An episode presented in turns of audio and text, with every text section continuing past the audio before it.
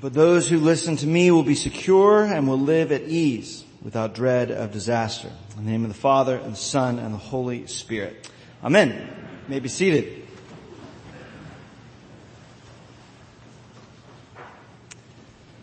Well, welcome to All Saints Church. We're so glad to have you here on Rally Day. We're looking forward to uh, celebrating that after this service. Um, th- this passage, the gospel passage that was read, is one of the one of the more famous moments in um, Scripture. In Peter's, and what I want to look at today is Peter's confession at um, Caesarea, Caesarea Philippi. Uh, because what happens there is Jesus asks the disciples um, probably the most important question. Uh, it's the most important question um, in the Bible. It's what the whole Bible is really concerned about. Um, but perhaps more pointedly, it's it's really the most important question in your life. You know, the most important question in your life has nothing to do with your 401k or, um, you know, the question that we ask, you know, high school graduates all the time, what are you going to do? What are you going to do with your life? What are you going to do? And they're like, I don't know. I'm just trying to graduate. Um, and, but really the, the most important question of scripture and of your life is when Jesus asks the disciples, um, well, first he kind of he he treats them like a like a little bit of a focus group. You know, like like the CEO bringing middle management up to his office and saying, "Oh, you know, what's the what what what are, what are people saying? Well, how, how's it going down there?" And they're all like, "Oh, it's great. Everyone loves it." And it's like, "No, it's not." Um, but they uh, he, he first asked, "What what do people say about me?" What do, who do people say that I am? What's what's the rumor? Like you guys are are with the people. What what, what are you hearing? What, what are they saying? Um, and, and the response is uh, basically what we would all expect people to say. They, they, they mention two prophets. They say that people say that you're, you're the new Elijah. Or people say that you're a new John the Baptist. In other words, you're a new prophet. You're a new person on the scene, and, and that's, that's a compliment, by the way, for people to say, oh, he, he's, he's like these prophets of renown, both in the old, ancient and the Old Testament, but also recently, these, these men who, who spoke up against power and, and, um, and, and gave the, the word of God to the people. And so it's a compliment. Um, and, and he's saying, you're a prophet. You have, you have, you have these powerful things to, to say to people. And I venture to think that most people, not in this room, of course, but except me. Um, but, but, most people, if you if you were to walk out down Lyman onto Park Avenue and um, walk up to people and ask them, you know, who, who is Jesus? You know, like you go up to, to Barney's where there's um, you know old men sitting there arguing about politics and and, and sports and, and all that and just excuse me, sirs, real quick. I just want to know who's Jesus and see what you get. I don't know. Uh, go to a tailgate in Gainesville and ask the question and um, be ushered off somewhere else. I don't know. Uh, not in Athens. In Georgia, you'd be accepted um, as a, a. Just kidding. Uh, but uh, but most people, if we were to walk up to them on the street, who is Jesus? They're going to say. Uh, my guess is they would say something similar to what the disciples say here: a great prophet a man who had great things to say. Maybe it's, maybe it's, uh, you know, on the political spectrum. It's a, a, man who had great things to say about the poor and, and, our, and our, uh, society's responsibility towards, towards the poor. Um, maybe it's on a more kind of moral playing field of um, a man who had great things to say about love, about how we ought to treat our neighbor, how we ought to treat um, those around us. And the, the problem with that um, is that what it assumes is that the main thing that you and I need, in other words, if Jesus is, is God's great climactic event in history, the, the great moment in history where God came to earth, um, what, what's assumed by that is the main problem that you and I face. The main problem that you and I face is ignorance. You know, the main problem that you and I face is we don't know what we should be doing. That, that we walk around our lives going, well, I, just wish someone would tell me what to do. Um, and, and Jesus is this great answer to that where he comes and says, hey, by the way, I don't know if you knew this before. Um, you might not have known. You might have been walking through life going, I, I'm pretty sure what I'm supposed to be doing is hating everyone around me. That's what I'm, that's what I'm here to do. Um, and then this Jesus guy showed up and he said I should love people. And I was like, what? I never, I never even thought I should love somebody. Um, and of course, that's not true. That that um, you and I the problem isn't ignorance. The, the, basically, you and I often, nine times out of ten, um, we actually know what we ought to be doing. Um, I want to focus quickly on the Proverbs passage. The Proverbs uh, passage actually speaks to this exactly, where um, Solomon, in writing the Proverbs, he, he personifies wisdom as a woman. And a woman walking through this town, um, and she, as she's walking through this town, it says, "Wisdom cries out in the street, in the squares. She raises her voice." At the busiest corner, she cries out. At the entrance of the city gate, she speaks. There's three places there. At the square, um, at the busiest corner, and at the city entrance. In other words, the, the three um, of the most heavily trafficked areas in, in, a town. If you imagine an old, old style town with kind of walls and a, and a square, um, they're saying that, that wisdom is this um, this woman who's walking around telling everyone what, what, what should be done at the busiest places. In other words, the message has gotten out. It's not, it's not somebody in a cave somewhere um, uncovering some secret truth that they didn't tell anyone. You know, it, it's, it's a public thing that, um, that, that most of us actually know. Now maybe in a court of law that you could plead ignorance, but since we're in church and, and we can be honest, um, we know. We know what we ought to be doing. We know what we shouldn't have been doing. Um, that, that business deal that you took, you knew. Again, maybe in a court you could, you could prove otherwise, but, but you knew. You knew it, it couldn't have been really been that easy, right? Um, the, the, the things that, the, the thing that you said to your spouse this weekend, you knew. You knew, I, I shouldn't say that. Um, and yet, here I go, here I go again. Um, James, in the, in the, in the passage we read, talks about how, how powerful the tongue is. That it's this, it's this tiny mechanism that, um, like a rudder on a ship. Do you guys see that the Suez Canal got blocked again? You know, this, this tiny mechanism, I think it, it got unblocked, but, um, it, this tiny mechanism can steer this massive ship. This tiny little thing. Um, that this small spark can set off a giant fire. And, and what James is saying is our words are the same way that you and I know um, there, there's times in your life that you can point back to and say, I know I shouldn't have said that. And as soon as the words, you, have had this experience, um, that as soon as the words come out, you just, just want to grab them back. like, I, I shouldn't, no, I, okay, it's done. It's been said. Um, that, that moment when you and your spouse, the, the argument was, was almost over, right? And you could have gone to bed and you just thought, one, one more thing, you know, uh, and then immediately you, you regretted it.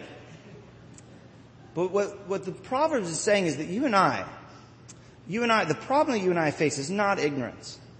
Maybe we're ignorant about some things, but there are many things in your life. There are things in your life right now, um, in my life. There are things in your life. There, there are at least, I would say, three things in your life right now, maybe four, um, that you know, that you know you should not be doing that, that you know do not bring thriving to your life, that you know um, should be put aside, and yet, and yet, you, you still find yourself doing it. Your problem is not ignorance. You don't need a preacher to come up and tell you what you ought to be doing, because you know.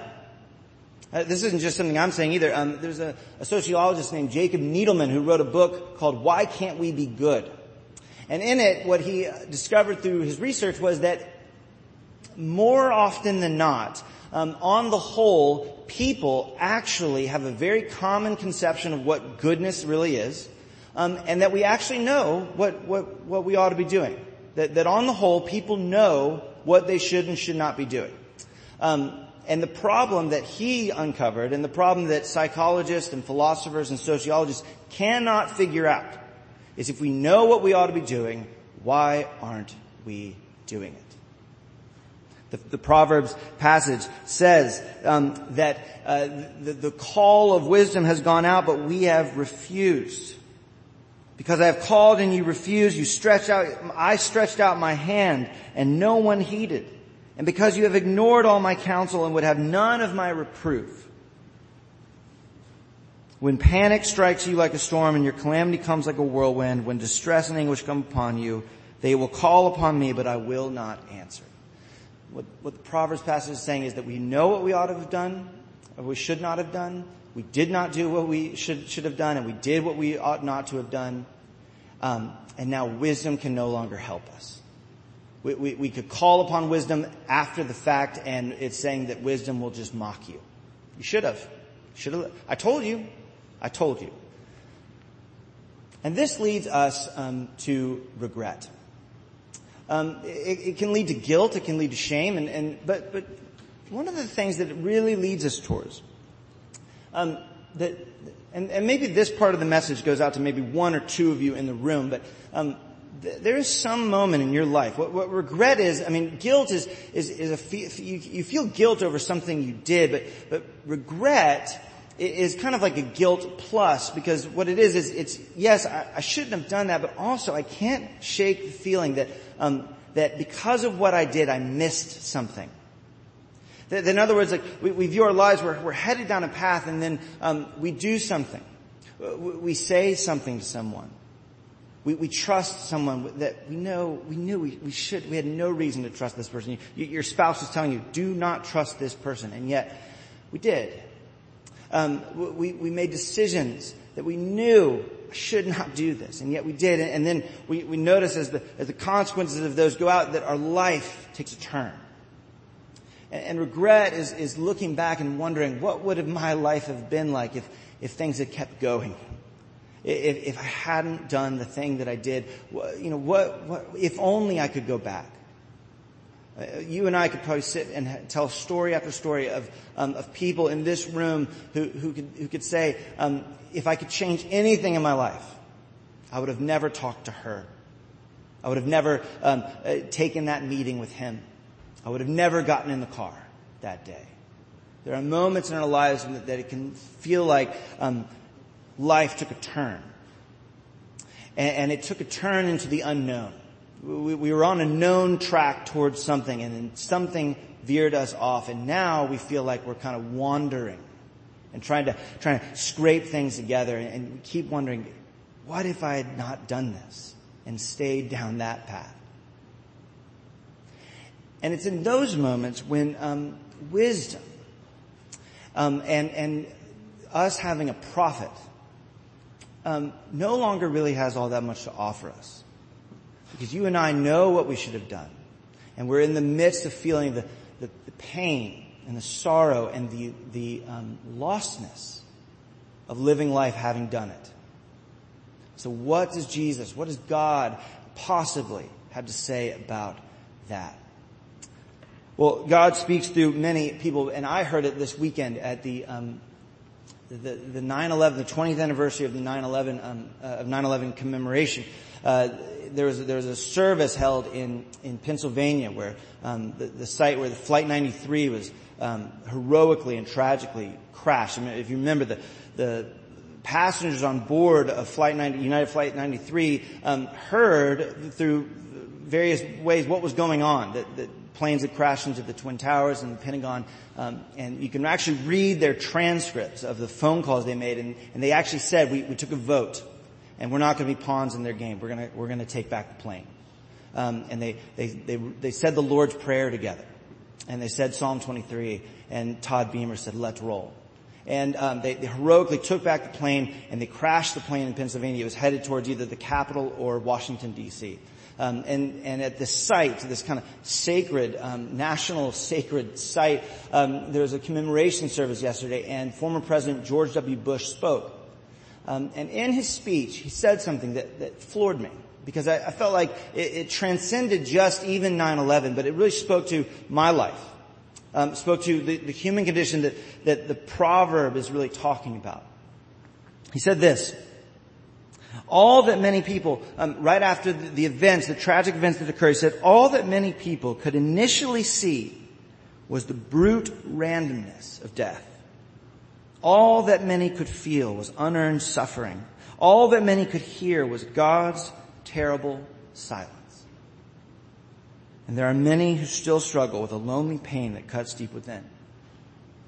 And maybe that's some of us today. Maybe some of us are looking back at our lives and saying, because of things that I know that I have done, um, all I can hear is God's terrible silence. I should have. I could have. But I didn't. He continued, he said this, many of us have tried to make spiritual sense of these events, and there is no simple explanation for the mix of providence and human will that sets the direction of our lives.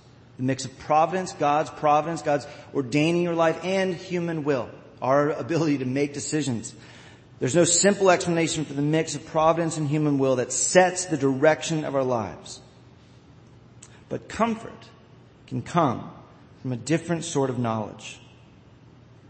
After wandering long and lost in the dark, many have found that they were actually walking step by step toward grace. That, that what if in the midst of your life and the detours that you have taken and the, and the, the roads that you have left behind, the, the life that you feel like I could have lived and didn't, what if in all the midst of that there is a deeper wisdom at work? What if in all the midst of that there is a deeper word? That Christ has claimed you. That, that, that the story of your life is one of grace. That in all of your, your, your um, wanderings, that you're not lost. That God has actually been leading you and leading you towards himself. That in all of your mistakes, and all of your stubbornness and all of your obstinacy and all of your foolishness. The one underlying truth, the one underlying wisdom of your world is that God has claimed you as his own. And he will never let you go. And it's in that sense that you and I don't need a new prophet. But, but you and I can come face to face with what Peter came face to face with 2,000 years ago. That some might say that you're Elijah or John the Baptist, here to give us a new word, tell us things we ought to do. But I say that you are the Christ, Son of the living God, that you have come to save us, save us even from ourselves. Amen.